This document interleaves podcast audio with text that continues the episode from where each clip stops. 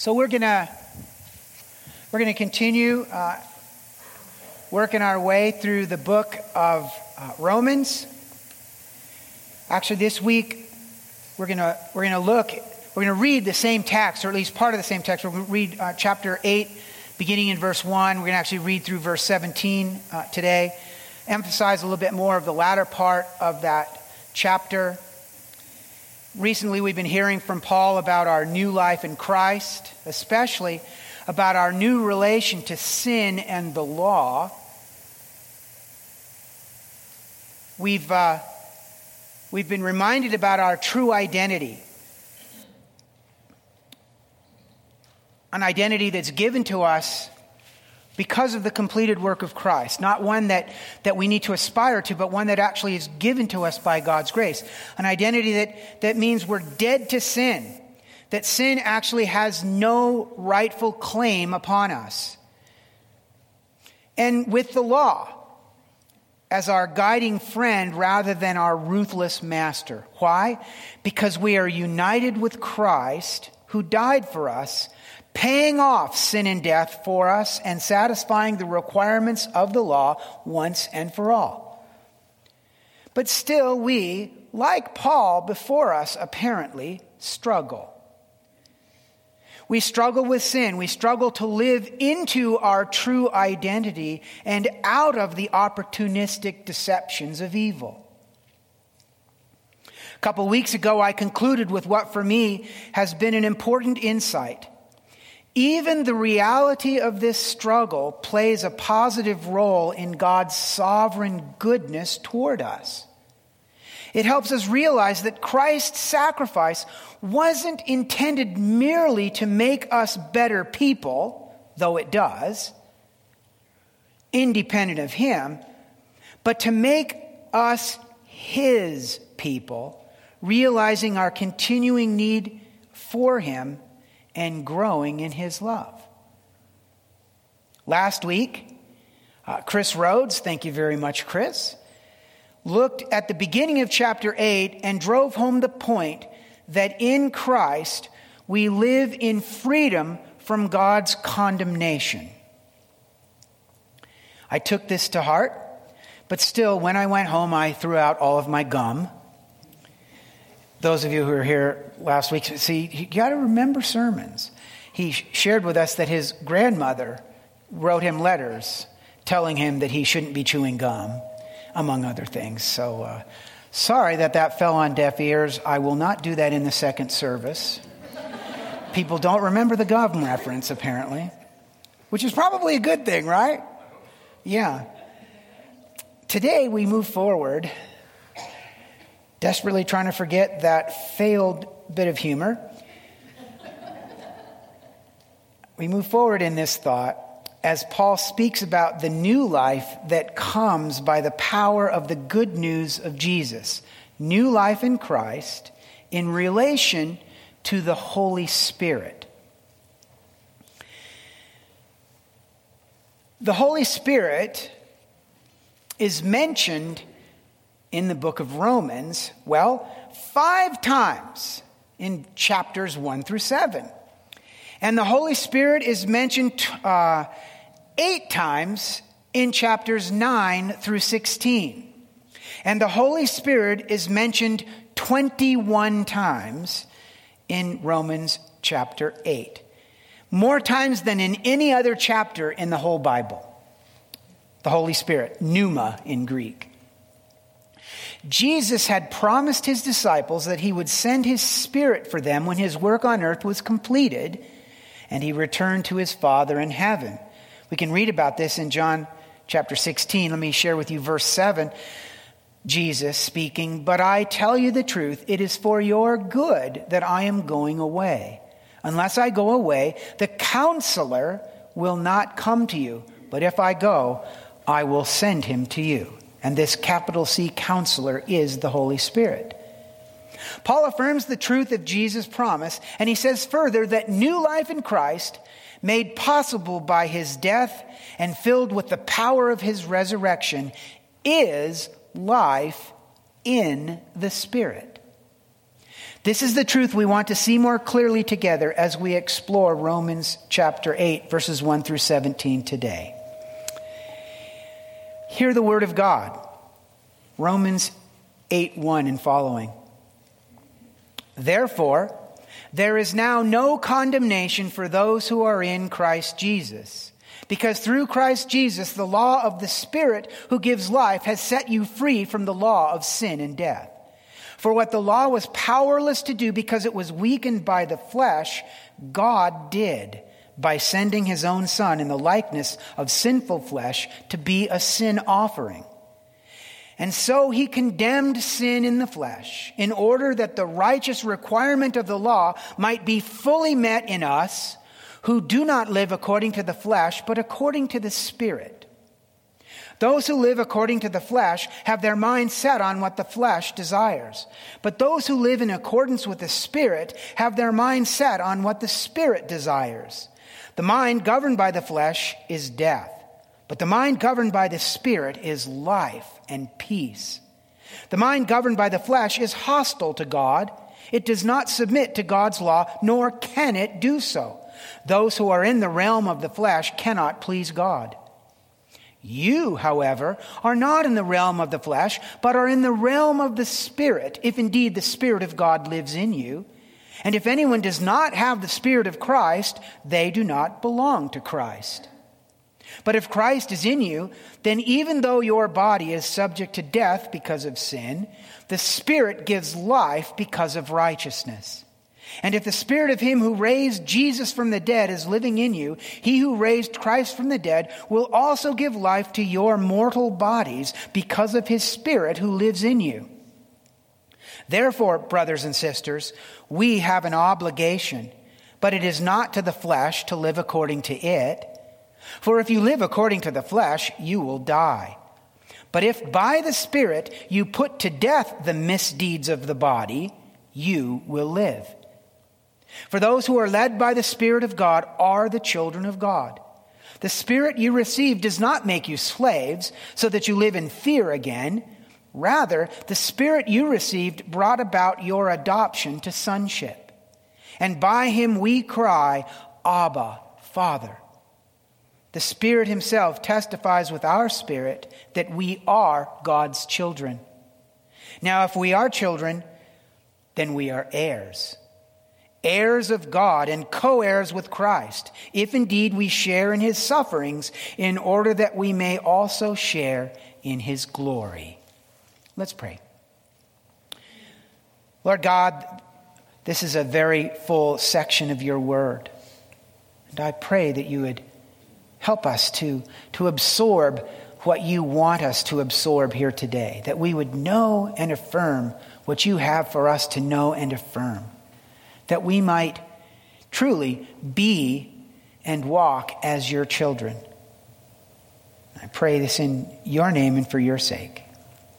Amen.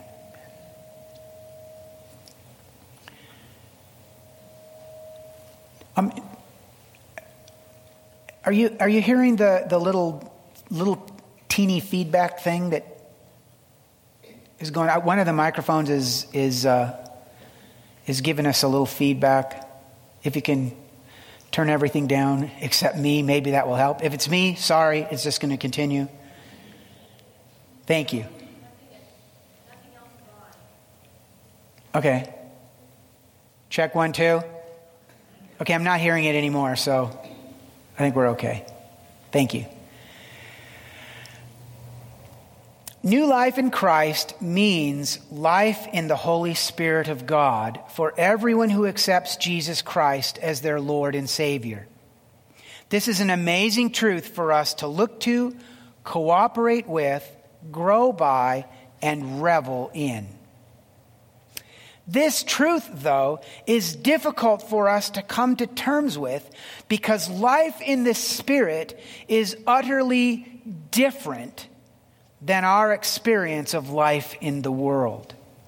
And if you're filling in the blanks in your sermon outline, different is the first word. Let me, let me offer an example using the, uh, the IRS. Shall we?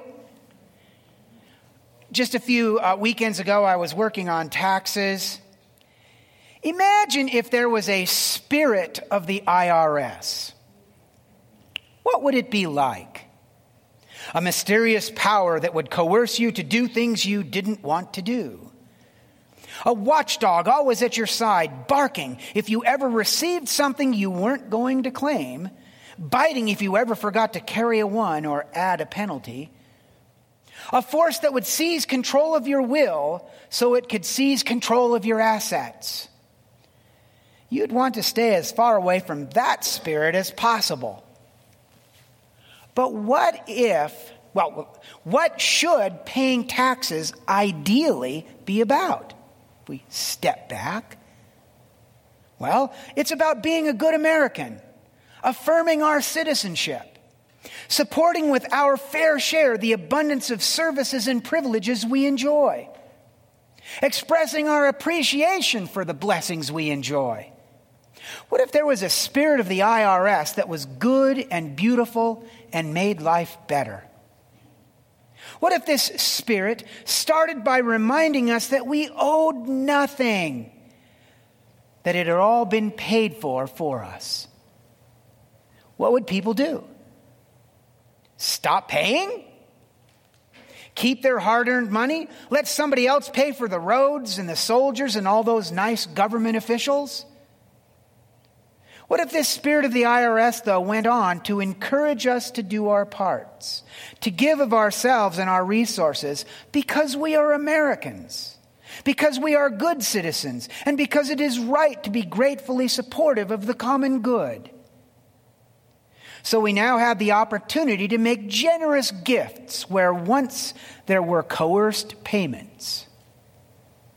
Now maybe people would hire accountants not to help them find ways of avoiding taxes, but instead to help them give as much as possible, but without being irresponsible to their other financial obligations.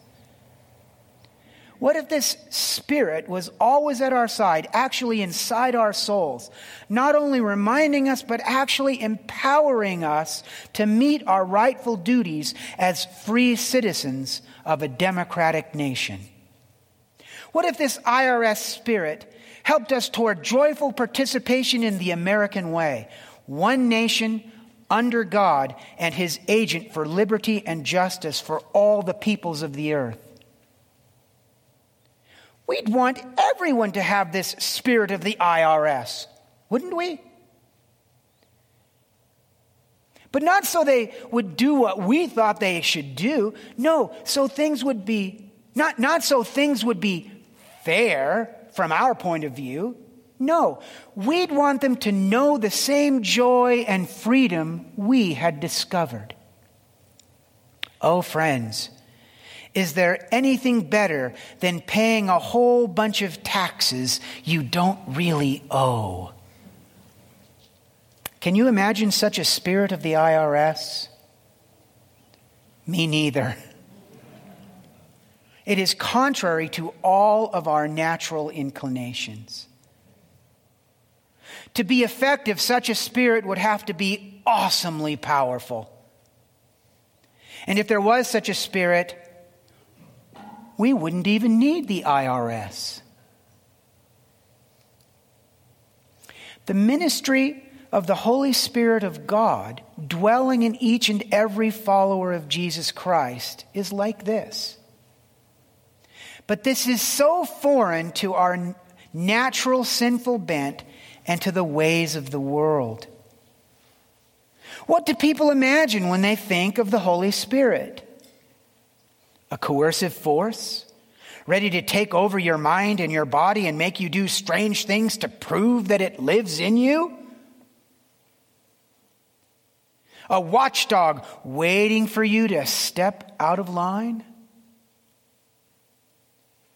No wonder this ministry of the Holy Spirit is so hard for us to look to and to cooperate with and to grow by and to revel in.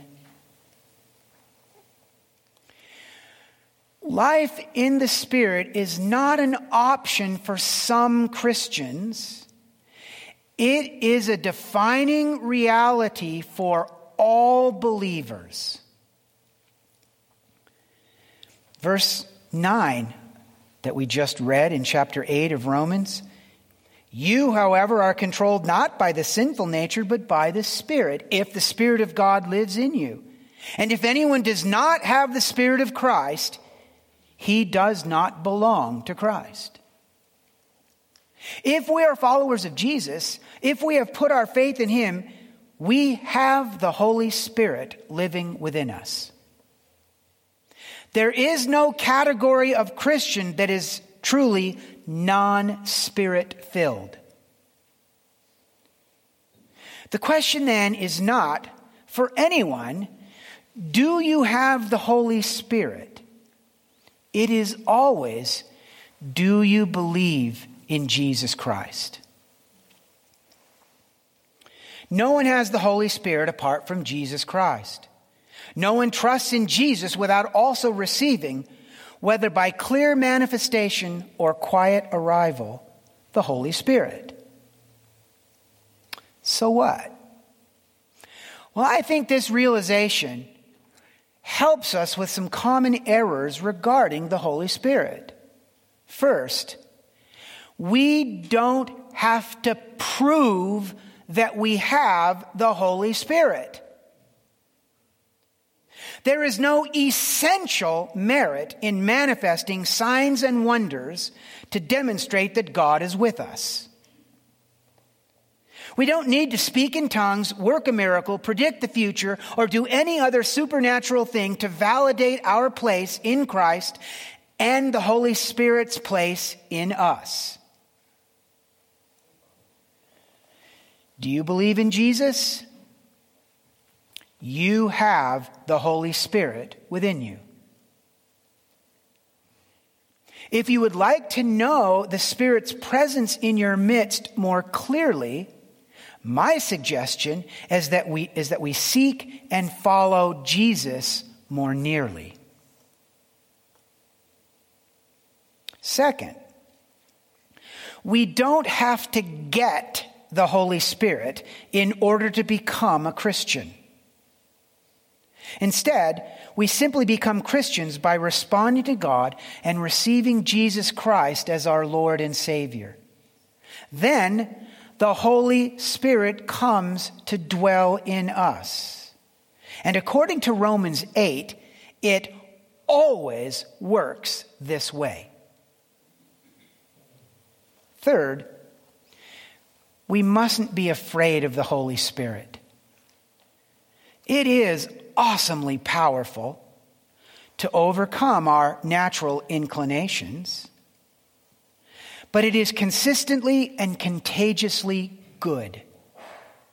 Its work is always for our ultimate welfare and eternal prosperity. Finally, and this is a good word for Presbyterians, we mustn't forget about the Holy Spirit. And this I think we tend to do. Maybe out of fear, maybe because of ignorance, maybe because we have seen the abuses or misunderstood the actions of other Christians. But new life in Christ means life in the Holy Spirit of God for everyone who accepts Jesus Christ as their Lord and Savior. This is an amazing truth for us to look to, cooperate with, grow by, and revel in. What does life in the Spirit mean? Well, first of all, according to what we read in Romans chapter 8, life in the Spirit means living a condemnation free life. This is what Chris especially helped us with last week. I wouldn't recommend that the spirit of the IRS begin by telling me that I owe no taxes. If I did, or if, if it did, I probably wouldn't pay. Would you? Yet this is where the Holy Spirit begins with us. Romans 8, 1 and 2. Therefore, there is now no condemnation for those who are in Christ Jesus, because through Christ Jesus, the law of the Spirit of life set me free from the law of sin and death. If you can hear this and believe it, you can believe this also. The Holy Spirit is at work in you and for you. What does the Spirit do? It points us to Jesus. It reminds us continually of who He is and what He has done for us. Jesus told us His Spirit would do this. John chapter 14, verse 25 and following. Jesus speaking again, All this I have spoken while still with you. But the counselor, the Holy Spirit, whom the Father will send in my name, will teach you all things and, rem- and will remind you of everything I have said to you. Then life in the Spirit means living a law fulfilling life. After telling us we are free from any condemnation that would come because of our transgressions against God and His righteous but powerless law, the Spirit then sets about to make us into the kind of people who will live law abiding and God honoring lives. Verses 3 and 4 For what the law was powerless to do in that it was weakened by the sinful nature, God did by sending his own Son in the likeness of sinful man to be a sin offering. And so he condemned sin in sinful man, in order that the righteous requirements of the law might be fully met in us. Let me read that again. In order that the righteous requirements of the law might be fully met in us, who do not live according to the sinful nature, but according to the Spirit. Then, life in the Spirit means living a promise showing life. Romans 8 11. I'll start in verse 10. But if Christ is in you, your body is dead because of sin, yet your spirit is alive because of righteousness. And if the spirit of him who raised Jesus from the dead is living in you, he who raised Christ from the dead will also give life to your mortal bodies through his spirit who lives in you. The promise of Jesus' resurrection is seen in our lives because of the Spirit's presence. There is an observable difference in those whose spirits are alive with God's Spirit. This is a here and now difference, and not merely a heaven when we die difference, because it involves our mortal bodies. The Spirit of God subdues our flesh by redirecting our minds, giving us new patterns of thought, and so leading us into new habits of behavior. Honestly, I find it interesting that this is something that Danielle emphasized in her I am not ashamed of the gospel testimony. I didn't put her up to it. I didn't help her write that. That was all her. But it, it fits so beautifully in what God is saying to us through this scripture. It, for me, it's another one of those goosebump fingerprints of God sort of moments. That God had a message that He wants us to hear today, and He's reinforcing it. The Spirit of God subdues our flesh by redirecting our minds, giving us new patterns of thought, and so leading us into new habits of behavior. Verse 5 Those who live according to the sinful nature have their minds set on what that, on what the, uh, that nature desires, but those who live in accordance with the Spirit have their minds set on what the Spirit desires. The Spirit doesn't simply give us strength to just say no to the things that are ugly and wrong in us and in the world. It gives us a whole world of beautiful things to say yes to. So the Spirit is mind expanding, body altering, and performance enhancing. And so far, it hasn't been banned by Major League Baseball or anybody else. But it is being tested for by everybody who interacts with us. And for heaven's sake, may we be found guilty of its life giving effects. And then, life in the Spirit means a family privileged life. It's not fair. People with the Spirit in them, which is everybody who belongs to God the Father through Christ the Son, receive special treatment. Once, when my daughter Jenny, sorry, I didn't ask your permission. Can I tell a story about you? Okay, great. I have permission now. Once, when my daughter Jenny was a tiny little seven year old, she fixed our clogged toilet by reaching in with her little right arm, which was just the right size and small enough to do it. Mine wouldn't work without breaking my arm in places it wasn't supposed to be broken. She was able to reach in with her little right arm way down and with her tiny little fingertips was able to pull the little plastic toy that a guest's toddler had flushed down there and it just blocked everything up. She was able to reach down in that toilet. Which, by the way, I tried to get her brothers to do it. Yuck, I'm not doing it. Yeah, well, yes, it was clean, but it's still a toilet. They weren't going to do it. So she reached down there, she grabbed a hold of that little toy, and with her little tiny fingers was able to get a hold of it and pull it out. I hugged her and I kissed her. We danced around the bathroom together in our bathing suits. Yay, Jenny! Yay, Jenny! I took her to McDonald's for a two person celebration. I don't know if you remember, but I do. And I still tell the story of her heroism to this very day, like today. Sometime later, a mechanic came to our house to fix our washing machine. No hugs, no kisses when he was done. I paid him and I thanked him, and off he went. He had to buy his own Big Mac. I don't even remember his name. Seems unfair, doesn't it?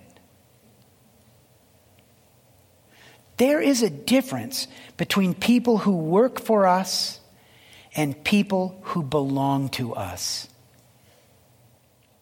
We may work for God. In fact, that's a very good thing for us to do. But that is not who we are. We are people who belong to God.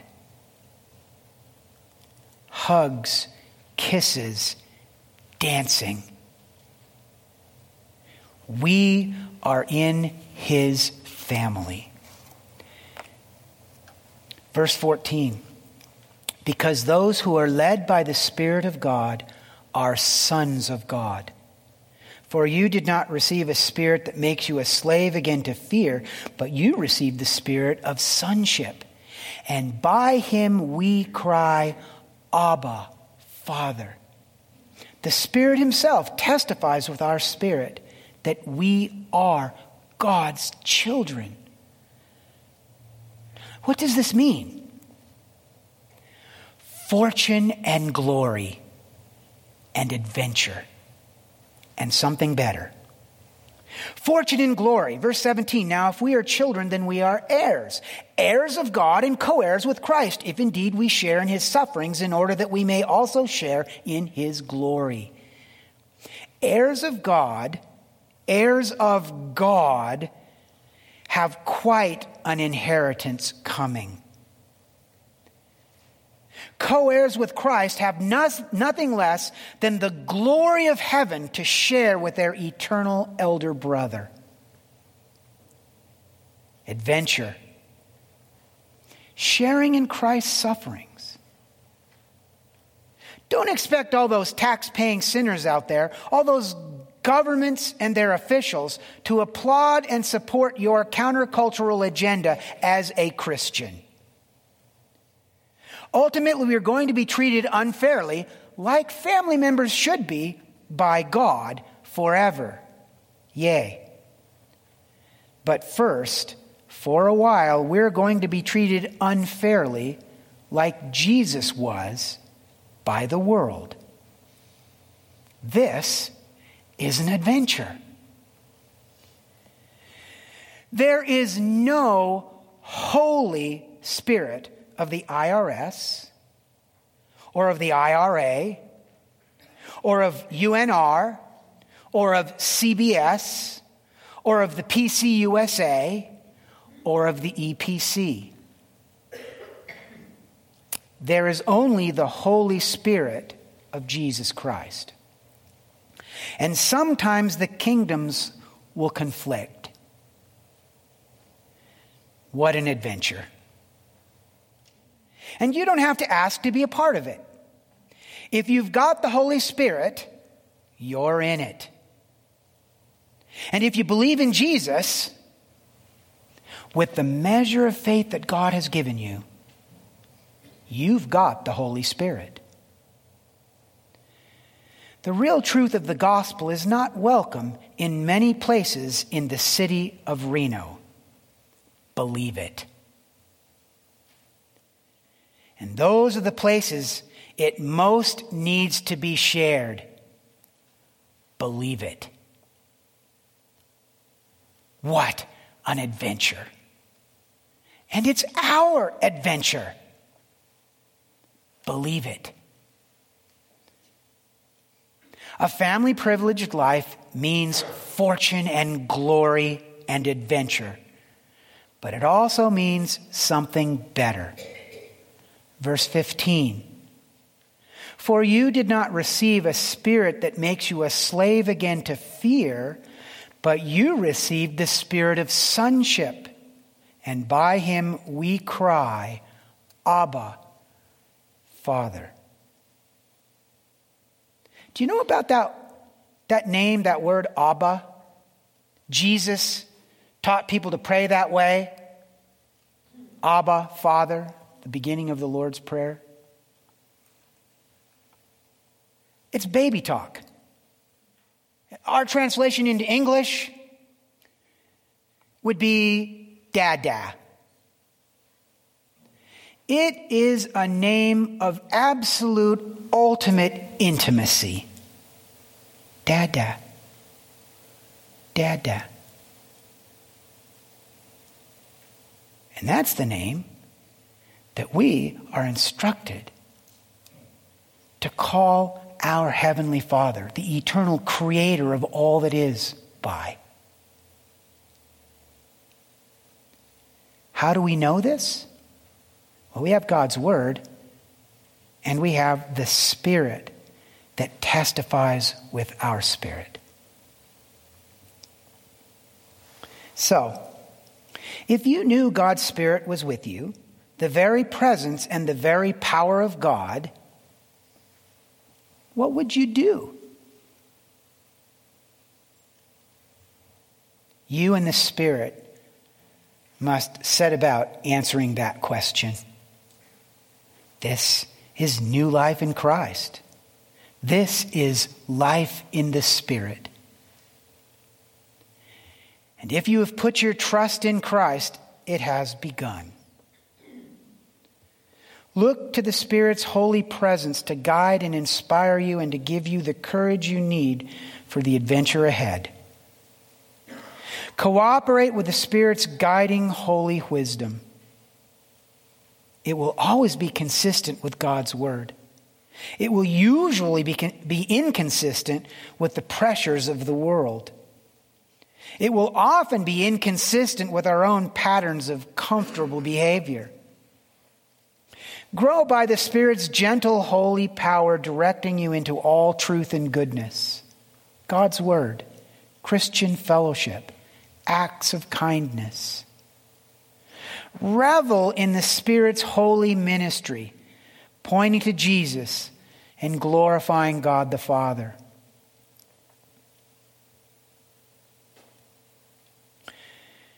If you have not put your trust in Christ,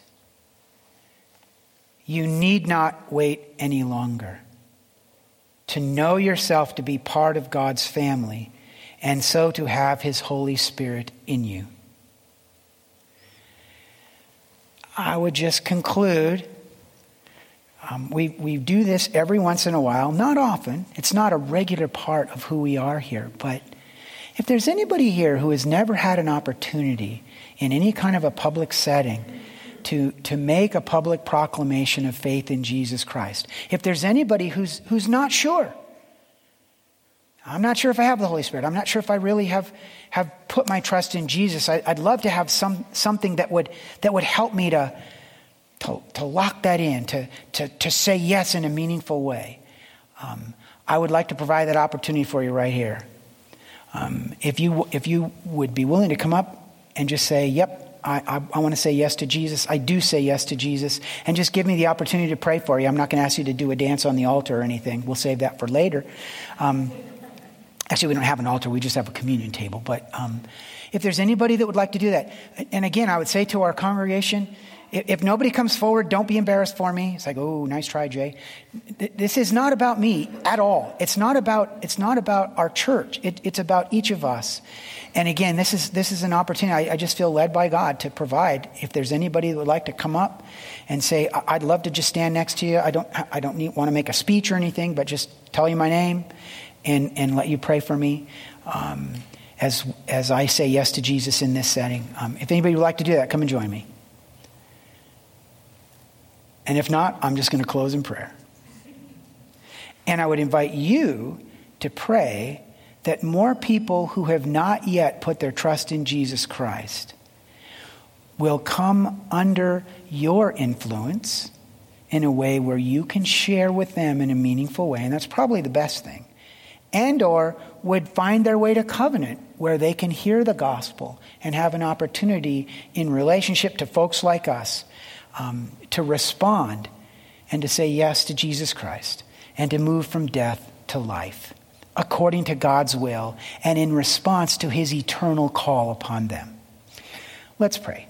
Heavenly father we thank you for today. We thank you for this opportunity to hear from you and to affirm together, I hope and I pray that you are with us and that your Spirit is in us because we have put our trust in you.